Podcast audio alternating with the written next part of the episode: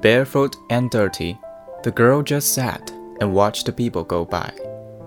She never tried to speak, she never said a word. Many people passed, but never did one person stop. It just so happens. The next day, I decided to go back to the park, curious if the little girl would still be there. Right in the very spot as she was yesterday, she sat perched up high with the saddest look in her eyes. Today, I was to make my own move and walk over to the little girl.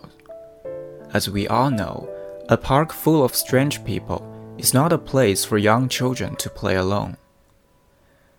As I began walking towards her, I could see the back of the little girl's dress indicated a deformity.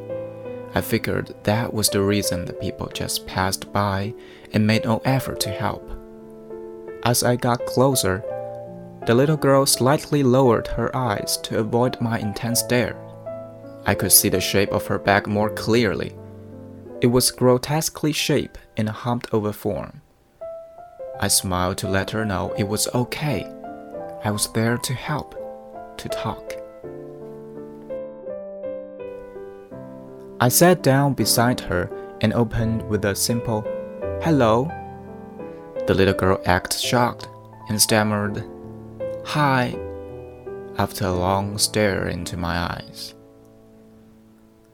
I smiled, and she shyly smiled back.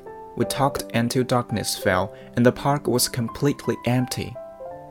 Everyone was gone, and we at once were alone.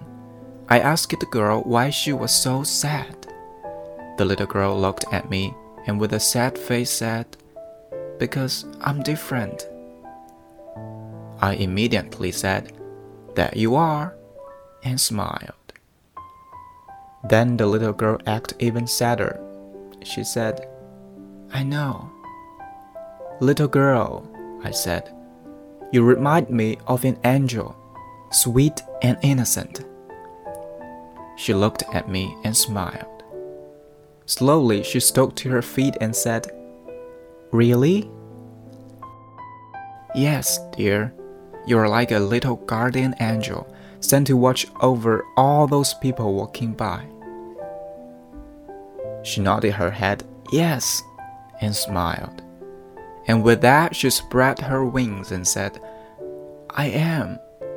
I'm your guardian angel, with a twinkle in her eyes. I was speechless, sure I was seeing things, she said.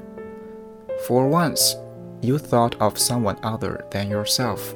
My job here is done.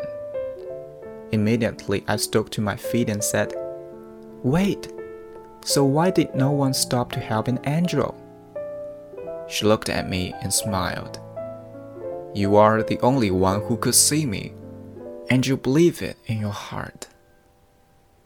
And she was gone. And with that, my life was changed dramatically. So, when you think you are all you have, remember, your angel is always watching over you. Mine is.